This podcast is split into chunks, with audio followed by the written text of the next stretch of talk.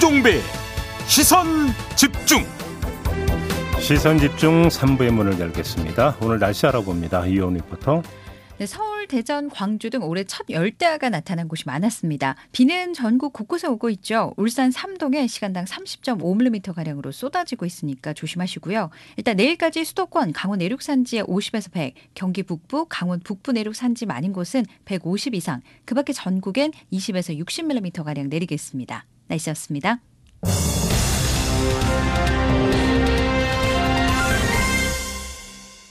네, 이번에는 더불어민주당 원내 수석 부대표를 맡고 있는 진성준 의원 연결하겠습니다. 국회 원 구성 문제 있고요. 서해 공무원 피격 사건을 둘러싼 공방도 거센데 이에 대한 입장 좀 자세히 여쭤보겠습니다. 나와 계시죠? 네, 안녕하세요. 네. 진성준입니다. 네, 조금 전에 하태경 의원하고 인터뷰한 내용이 있어서 일단 이거부터 좀 여쭤볼게요. 네. 그 서해 공무원 피격 사건 관련해서 하태경 의원은 여야가 합의만 하면 대통령 기록물도 열람할 수 있고 SI도 들여다볼 수 있다. 네. 이 점을 강조하던데 혹시 동의할 그 생각이 있나요 민주당에서는? 예, 국민의힘이 그렇게 요구하고 정식으로 어, 제안을 하면 음. 어, 동의할 수 있습니다. 아 그래요? 음. 어, 그런데 어, 문제는 SI 정보는 지금도 정부가 갖고 있는 자료입니다. 네. 그러니까 그 정보 판단의 근거가 되었던 SI 정보는 음. 집권 여당으로서 얼마든지 확인할 수 있는 자료거든요. 네. 근데 그것은 제대로 확인하지 않고 어, 대통령 지정 기록물부터 공개하자라고 음. 하는 얘기는 이해하기 어렵습니다. 그 SI 같은 경우는 윤석열 대통령도 공개에 대해서 부정적인 입장을 피력한 바가 있죠 출근길에. SI 정보를 어, 그렇게 공개할 수 없다면 예. 도대체 어떤 정보를 가지고 음. 어, 전 정부 어, 청와대가 어, 월북이라고 하는 정보 판단을 강요했다고 주장하는 것인지 음. 알 수가 없습니다. 자 그러면 그 SI가 오히려 본질적인 문건인데 대통령 기록물에 초점을 두고 있다 이런 진단이신 것 같은데 그러면 그 국민의힘에서 이렇게 지금 행보를 놓는 이유를 어떻게 분석을 하세요? 어, 이 정부의 여러 가지 실책들이 예, 막 드러나고 있습니다. 예.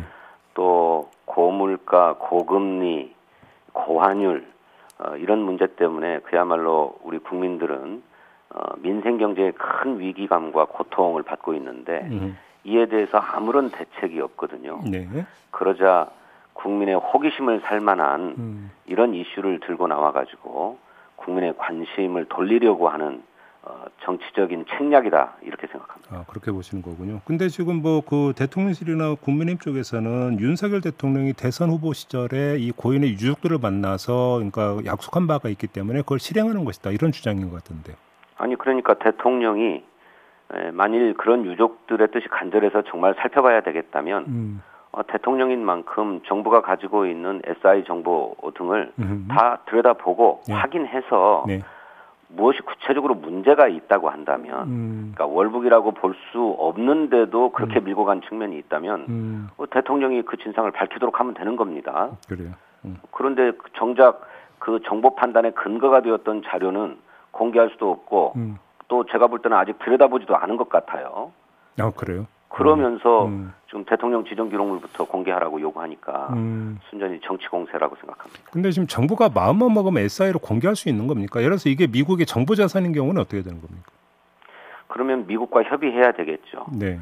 그런데 아까 말씀하신 것처럼 윤석열 대통령이 어, 유족의 그런 어, 입장을 들어서 어, 한번 사실관계를 확인해 봐야 되겠다고 한다면 음, 음. 그런 필요를 미국 군 당국에 예.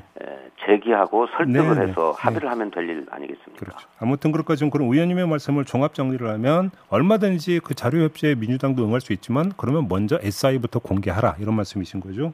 네, 정리하면 네, 알겠습니다. 자 원 구성 문제로 좀 넘어가겠는데요. 일단 법사위원장 자리를 국민의힘에 넘겨주지만 세 가지 어떤 조건을 달았습니다. 이거에 네. 대해서 국민의힘은 일단 거부 의사를 밝혔는데 아직 여지가 있다고 보십니까? 예, 저도 어, 국민의힘의 원내 대변인이 발표한 자료를 봤습니다만, 네. 어, 민주당의 원내 대표가 공식 제안한 사안이므로 음. 어, 국민의힘의 원내 대표가 직접 답해야 한다고 생각하고 있습니다. 아, 예. 어, 그러니 어, 오늘 오전까지가 시한입니다. 어, 정오까지 권성동 원내대표께서 예. 직접 답해 주시기를 기다리고 있습니다. 그러면 오늘 오전을 넘겨서도 권성동 대표가 답을 안 하거나 설령 답을 하더라도 못 받겠다고 만약에 답을 하면 그때는 어떻게 되는 겁니까?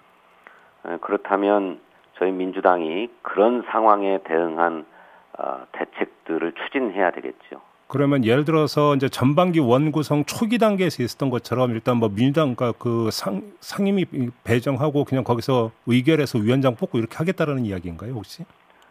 구체적으로 어떻게 할 것인지는 저희들에게 계획이 있습니다만 그 네. 계획을 지금 밝힐 수는 없습니다. 그러면 그 계획을 그럼 오늘 오전을 기점으로 바로 실행에 들어갈 수도 있다는 말씀이시고요. 그렇습니다. 아, 그러면 그 이 그 내건 조건이 세 가지입니다. 사개특위를 구성하자. 그다음에 헌재에는 권한쟁의 심판 청구를 취하하라. 네. 그리고 법사위의 체계 작구 심사권을 어떤 그 조정해야 되는데 이 세 가지인데 이건 세 가지가 다 이 중에 하나만 받아들여도 이게 아니라 모든 걸 다 받아들여야 된다 이런 입장인가요, 민주당? 어, 우선 어, 권한쟁의 심판을 국민의힘이 제기한 것은 지난 원내 대표 간의 검찰 개혁에 관한 합의 네. 이를 정면으로 거스르는 것입니다. 어, 아시다시피 그 합의는 권성동 원내대표, 현 원내대표가 직접 서명한 것이고 서명하기 전에 양당의 의원총회에서 승인을 받은 것이고 음. 또그 이행을 보증하기 위해서 국회의장까지 함께 서명한 것입니다. 네. 그래서 그 합의에 충실하게 법안을 작성해서 심지어는 막판에 수정안까지 저희들이 내면서 음. 합의한 대로 처리한 것입니다. 음. 그런데 그 내용이 위헌이라고 그러면서 소송을 제기했어요. 또 그 합의를 파기해가지고 그 법안 처리를 저지하기 위해서 어, 저들이 물리적인 어, 강제력을 행사하지 않았습니까? 네. 그 과정에서 충돌이 발생했는데 그것이 절차상의 하자가 있는 것이다라고 하면서 어, 심판을 제기했기 때문에 음흠. 그 원내대표 간의 합의를 이행하겠다고 한다면 음. 소송을 취하하는 것이 맞다는 게 저희들 입장입니다. 예. 또 사법개혁 특위를 정상화하는 것도 그 당시에 합의대로 국회 사법개혁 특위 구성 결의안을 국회에서 통과시킨 겁니다. 음. 국회법에 따르면 결의안이 통과된 지 5일 이내에 음. 명단을 제출을 해서 어, 위원 구성을 마치도록 되어 있어요. 예. 그런데 한 달이 지나도록 아직까지 제출하지 않고 있거든요. 그러니 합의를 이행하겠다면 마땅히 사법개혁특위 명단을 제출하고 어, 가동해야 한다는 것입니다. 음, 민주당이 합의를 이행하겠다고 한 만큼 예. 합의의 당사자였던 권성동 원내대표도 자신이 직접 합의하고 서명한 합의를 이행하라는 주문입니다. 체계작구 심사권은? 체계작구 심사권도 법사위원장직을 국민의힘에 넘기기 위한 전제로 음. 더 이상 법사위가 체계작구 심사권을 가지고 월권하지 않도록 한다라고 하는 전제가 합의되어 있었습니다. 예. 그런데 정작 어, 법사위의 운영 과정에서는 체계작구 심사권이 여전히 월권적으로 행사되고 있기 때문에 차제에 그것을 손을 보자는 것이고 다만 이 문제에 대해서 즉각 국민의힘이 시행하는데 동의하기 어렵다면 어, 차기 국회에서부터 시행하는 방안도 있을 수 있다라고 음. 하는 열려 있는 입장입니다. 그러니 아. 그런 문제에 대해서도 그것 역시나 원내대표 간의 합의인 만큼 기존의 원내대표 간 합의를 약속을 함께 이행하자고 하는 주장이 민주당의 입장입니다. 그이 체계작구 심사권 조정 문제는 그 이전 원내대표에서 이걸 조정하고 대신 법사위원장 자리를 국민의힘이 갖는다라고 합의했던 내용이 있었잖아요. 네네. 그 뒤에 이게 좀 왜 그 뭐 법 개정이나 다른 이 개정 작업이 없었던 겁니까? 아닙니다. 국회법 개정이 이루어졌습니다. 아 이루어졌습니까? 아, 예.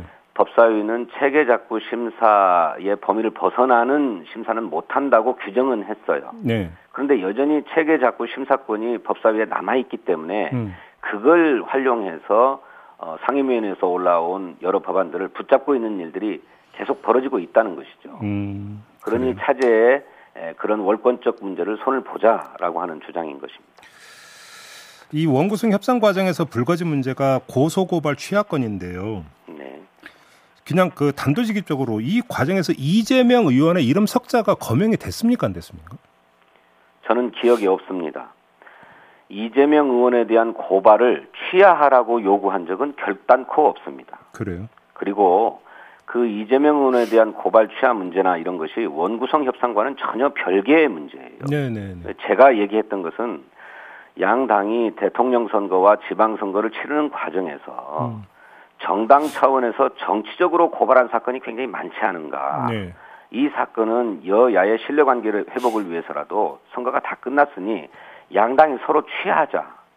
과거에도 그래 왔고 음. 이번에도 그럴 필요가 있지 않느냐라고 해서 제안한 것이지 구체적으로 이재명 의원에 대한 고발을 취하해라 이렇게 얘기한 적도 없고 또 그것을 원구성과 연계하겠다라고 얘기한 적도 결단코 없습니다. 자, 이 점에 그러면, 대해서는 예. 국민의힘 어, 송원석 수석도 인정하고 있습니다. 아, 바로 그 점인데 지금 송원석 그 국민의힘 원내 수석 같은 경우는 분명히 이재명 의원에 대한 언급은 있었다 이렇게 주장을 했던데. 그분이 무슨 근거로 그렇게 말씀을 하시는지 모르겠는데 혹시 양당의 그런 정치적 고발 사건을 어, 뭐 사례로 예를 들면서 음. 뭐 이재명 의원에 대한 고발 같은 것들을 언급했을 수는 있을지 모르겠어요. 예. 그런데 그 점을 특정하거나 음. 한게 아니고 음. 양 저희 당의 대변인들도 무수히 고발을 당했고 음. 어, 저쪽 당도 마찬가지일 겁니다. 음. 예, 그런 만큼 정당 차원에서 정치적으로 고발한 사건에 음. 대해서는 어, 관행처럼 양당이 서로 취하하자라고 하는 어, 의사타진을 했을 뿐이지 이재명 의원에 대한 고발을 취하라라고 요구한 적이 없습니다. 그럼 하나만 더 그러니까 아무튼 이 논란이 불거지니까 국민의힘 쪽에서는 아, 이 고소 고발이라는 게 대선 과정에서 이루어진 거고 대선 과정에서 하다 보니까 거의 대부분이 이재명 당시 후보와 관련된 건데 그럼 그, 그게 뭐 당연히 이재명 의원과 연결된 거 아니냐 이런 식으로 주장하던데. 아니 그러니까요. 그거는 그분들의 머릿속의 생각이지 제가 이재명 의원에 대한 고발을 취하라고 얘기한 게 아니질 않습니까? 예. 아, 정당 차원에서 정치적으로 고발한 사건은 양당이 통 크게 취하자라고 하는 얘기예요. 음. 그런데 자기들이 다 이재명 후보에 대해서만 고발을 한 거라면 그건 그쪽 사정 아니겠습니까? 네. 그런데 그건 사실과 다르고 음. 이재명 후보에 대한 고발뿐만 아니라 저희 당의 선대위에 관계했던 대변인 등 음. 많은 분들을 고발한 게 사실입니다. 아 그래요? 아, 그러니까 고발 대상이 네. 여러 명도 지금 나눠져 있다 이런 말씀이신 거죠? 그렇습니다. 아, 혹시 물밑 협상 지금 혹시 진행이 되고 있습니까? 전혀 어, 접촉하고 있지 않습니다. 어, 혹시 여야 공이 어차피 지금 여름 하한기고 하니까 네. 뭐 시간이 좀 있는 거 아니에요? 혹시 이렇게 좀 느긋이 지금 접근하고 있는 거 아닌가요? 저는 그렇지 않습니다만 네. 어, 그간의 국민의힘의 협상 태도들을 보면 예. 어, 그렇게 시급한 사안으로 보고 있지 않은 것 같습니다. 그래요? 원구성 협상에 적극적으로 임하지 않고 있고 음. 또이 원구성 협상이라고 하는 것이 국회를 정상화하고 여야 관계를 회복하자고 하는 것인데 네. 예, 그에 대한 의지가 전혀 느껴지지 않아요. 음, 알겠습니다. 자, 그 위원님 모셨으니까 좀 다른 거 하나 좀 여쭤볼게요. 네. 저희가 앞서서 잠깐 전해드렸는데 지금 뭐 영국 이런 데는 횡재세 도입하고 있지 않습니까? 특히 정유사 상대로. 우리 같은 경우도 좀 이 정유사가 뭐 상당히 좀 흑자를 보고 있으니까 좀 과세를 좀 올려야 되는 거 아니냐는 이야기가 좀 나오는 것 같은데 혹시 좀 당 차원에서 검토를 하고 있습니까?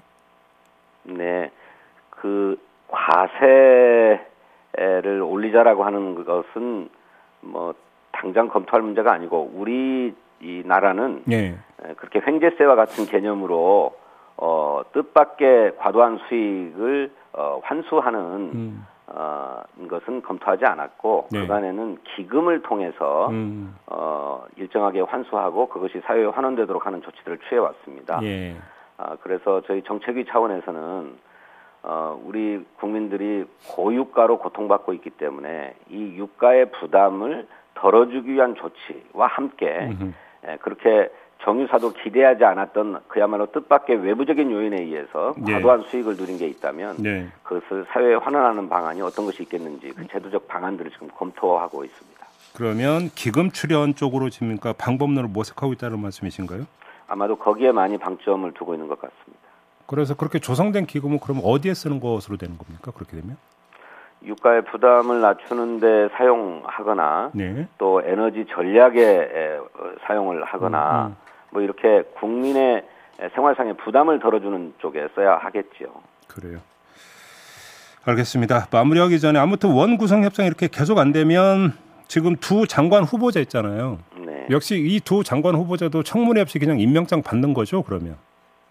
그럴 수 있는데 네. 법적으로는 그럴 수 있습니다만 그 두 후보자에 대한 어, 적격 여부는 이미 언론들의 지상 검증을 통해서 네. 어, 판단이 난 것 아닙니까? 음. 어, 교육부 장관이 만취 운전을 했고 또 논문을 표절하지 않았습니까? 네네. 네. 또 어떤 후보자는 정치 자금을 불법으로 사용한 그래서 정치자금법 위반의 혐의까지 받고 있고 제가 보도해 보니까 선거관리위원회가 그에 대해서 조사에 들어가겠다고 하는 것 같은데 네. 이렇게 법적 흥렬이 있는 후보자들을 어, 인사청문 기간이 지났다고 해서 어떻게 일방적으로 임명을 강행할 수 있겠는가 알겠습니다. 그렇게 생각합니다.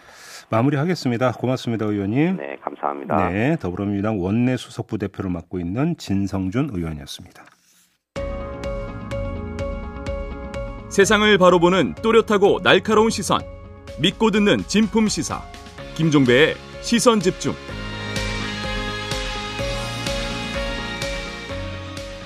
네, 물가가 가파르게 상승하고 있는 가운데 대학 등록금까지 인상될 조짐을 보이고 있습니다. 최근에 대학들이 정부의 재정 지원 확대와 함께 사실상 14년 동안 동결돼 왔던 대학 등록금의 인상 규제 이거 완화해 달라 이렇게 촉구를 했다고 하는데요. 한국 대학 교육 협의회 줄여서 대교협이라고 부르죠. 대교협 회장을 맡고 있는 홍원화 경북대 총장 연결해서 입장 들어보겠습니다. 나와 계시죠? 예, 안녕하세요. 예, 안녕하세요, 총장님. 원합니다. 지금 대학 재정이 많이 어렵습니까? 예, 많이 어렵습니다. 음, 그러면 예, 예, 예, 말씀해 주세요. 예, 현재 뭐 우리나라 대학 경쟁력을 이야기를 할때 어, 부족한 대학 재정, 그리고 두 번째 불확실한 교육 정책, 음. 세 번째 혁신을 가로막는 규제, 음. 뭐이 세 가지를 기준으로 놓고 봤을 때 음. 예, 경쟁력 제한뿐만 아니라 고등교육의 위기라고 말들을 하고 있습니다. 예. 그래서 앞서 말씀드린 세 가지 요소 중에서 대학의 위기를 극복하기 위해서는 선제적으로 고등교육 재정 지원을 안정적으로 어, 음. 확보해야 한다라는 말들이 요구가 크게 지금 일어나고 있는 상황이라고 이야기할 수 있습니다. 예. 에, 우리 그 진행자님께서 잠깐 말씀을 하셨다시피 2009년 이후부터 14년 동안 대학 등록금 완전 동결이 되었다라고 말씀하셨죠. 음. 통상적으로 국민 생활을 볼 때 매년 물가 상승률이라는 지표로 예. 공무원 월급, 생필품, 광열수비 이런 것들이 조정되고 상승되고 있는 현실에서 음. 유독 대학 등록금만 법적 규제를 만들어 정부가 동결로 조정해 왔죠. 네. 그래서 이렇게 되다 보니까 어, 최소한 경제협력개발기구 OECD라는 음, 기구에서 대학생 1인당 음, 교육비 평균 수준으로 투자해야 된다라는 말들이 나오고 있죠. 총장님 그러면 예 잠깐만요. 예. 총장님 그러면 지금 이게 이제 그 이해를 좀 돕기 위해서 예. 국가 장학금 two 유형하고 연계된 등록금 상한제 예. 이걸 좀 풀어달라라는 말씀이신 거죠, 정리하면? 예, 예. 지금 사실 그 대학마다 어 많게는 뭐 국립대학 같은 경우에는 약 90%에 가까운 학생들이 장학금을 받고 있고요. 음, 사립대학은 60%에 육박하는 음. 정도의 장학금을 이런저런 장학금을 받고 있습니다. 네. 이제 장학금의 문제가 아니라 이제 이 그, 이 대학의 대학을 운영하기 위한 운영비라고 하면 음. 어 여러 가지 이제 인건비라든지 어, 학생들 실험 실습이라든지 이런 데 들어가는 이제 비용이 들어가는데 그런 비용이 14년 동안 동결되어서 전혀 어, 학생들에게 양질의 그리고 음. 고급 그 교육을 못하고 있는 게 이 대학의 현실이다라고 알겠습니다. 말씀드릴 수 있습니다. 총장님 그러면 좀 이게 좀 너무 거친 질문이긴 합니다. 혹시 대교육 차원에서 조사를 해봤는지 궁금해서 드리는 질문인데요. 대학별로 네. 어느 정도의 지금 퍼센티지로 된 등록금이 인상에 대해 그나마 숨통이 트인다 혹시 좀 이런 조사가 있습니까? 예, 이제 사실은 이제 이렇게 위축되다 보니까 이제 가장 쉽게 우리가 이제 이해하기 쉬운 말씀을 드리자면은 음. 2022년도 아, 교육부 예산을 제가 한번 조사를 해보니까요. 예. 유초 중등 교육 예산의 80.4, 80.2%가 투입이 되고 예. 대학에 투입되는 고등교육 예산은 14.2%밖에 없습니다. 음. 이거를 학생 1인당 그, 그 조사를 해보니까 초등학생 한 사람 교육에 1만 2,535달러가 들어가고요. 음. 중등학생 한 명에 1만 4,978달러. 대학생은 1만 1,290달러가 지금 들어가고 있는 이 교육 교육 어, 재정의 현, 현실이다. 예, 예. 그래서 어 이제 뭐 저희들이 이제 주장하고 있는 것은 어 OECD의 버금가는 음. 정도로 음. 우리는 이제 그 고등교육 을좀 높여 주십사 네. 하는 소리를 목소리를 14년 동안 음. 이제 내고 있는 상황입니다. 그 윤석열 정부 들어서 지금 이제 지방교육 그 재정 교부금 있잖아요. 네. 이게 원래 지금까지는 이제 초중고 이제 주로 교육청에 배당이 돼서 초중고 예산으로 쓰였는데 여기에 대학 지원금까지 포함시켜야 되는 거 아니냐는 언급이 나왔는데 이런 그 네. 윤석열 정부의 움직임은 어떻게 평가를 하세요? 예, 뭐 어떤 형태든 간에 음. 예, 사실은 교육의 초중등이 뭐 대충 해야 되고 고등교육을 중점적으로 해야 된다는 소리는 아닙니다. 네.